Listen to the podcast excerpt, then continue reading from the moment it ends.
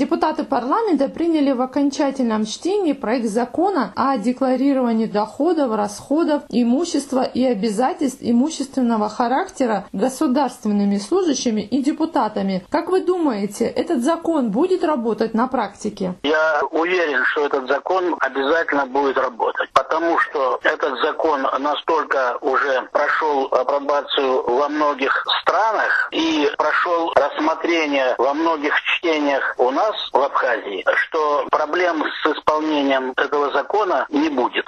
Этот закон будет работать еще и потому, что будет присутствовать политическая воля. Этот закон будет работать потому, что он жизненно необходим, он настолько сейчас злободневная тема, и без работы этого закона ни одна власть не удержится у нас в стране. Меня зовут Юрий Зарандия.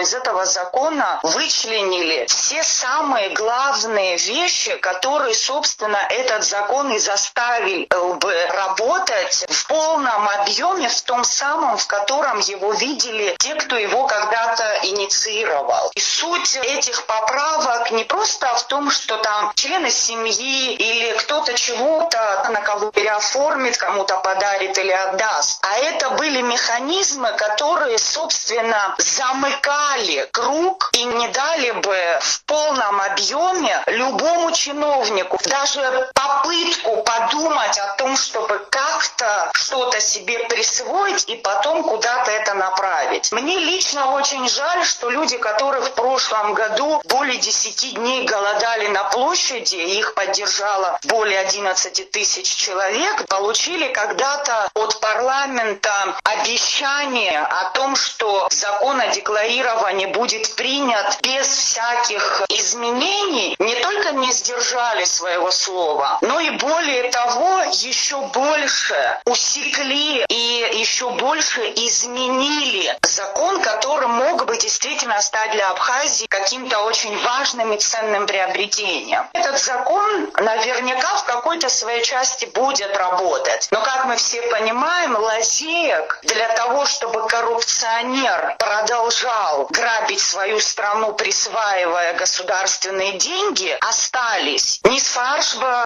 Конечно же, многое будет зависеть от воли властей, насколько они будут этот закон исполнять и следить за его исполнением. Но в любом случае уже со стороны общества на власть будет оказываться давление в этом смысле. То есть и общество уже будет требовать эти декларации. То есть я думаю, что не сразу, но постепенно этот закон, он заработает так, как должен работать. От горла Гвилава совсем рассчитывать на то, что все с первого дня заработает и будет как часы тикать, вряд ли можно на это рассчитывать. В России есть такой закон, и прекрасно его обходят многие. Интересно будет, когда впервые задекларируют, и реакцию общественности посмотреть, как относятся люди к тому, что в имуществе у депутатов находится. Меня зовут Аслан Аршба. Конечно, будет работать, хотя вы знаете, что его приняли в урезанном виде. Однозначно он заработает, мы даже в этом не сомневаемся. Когда несколько коррупционеров потеряют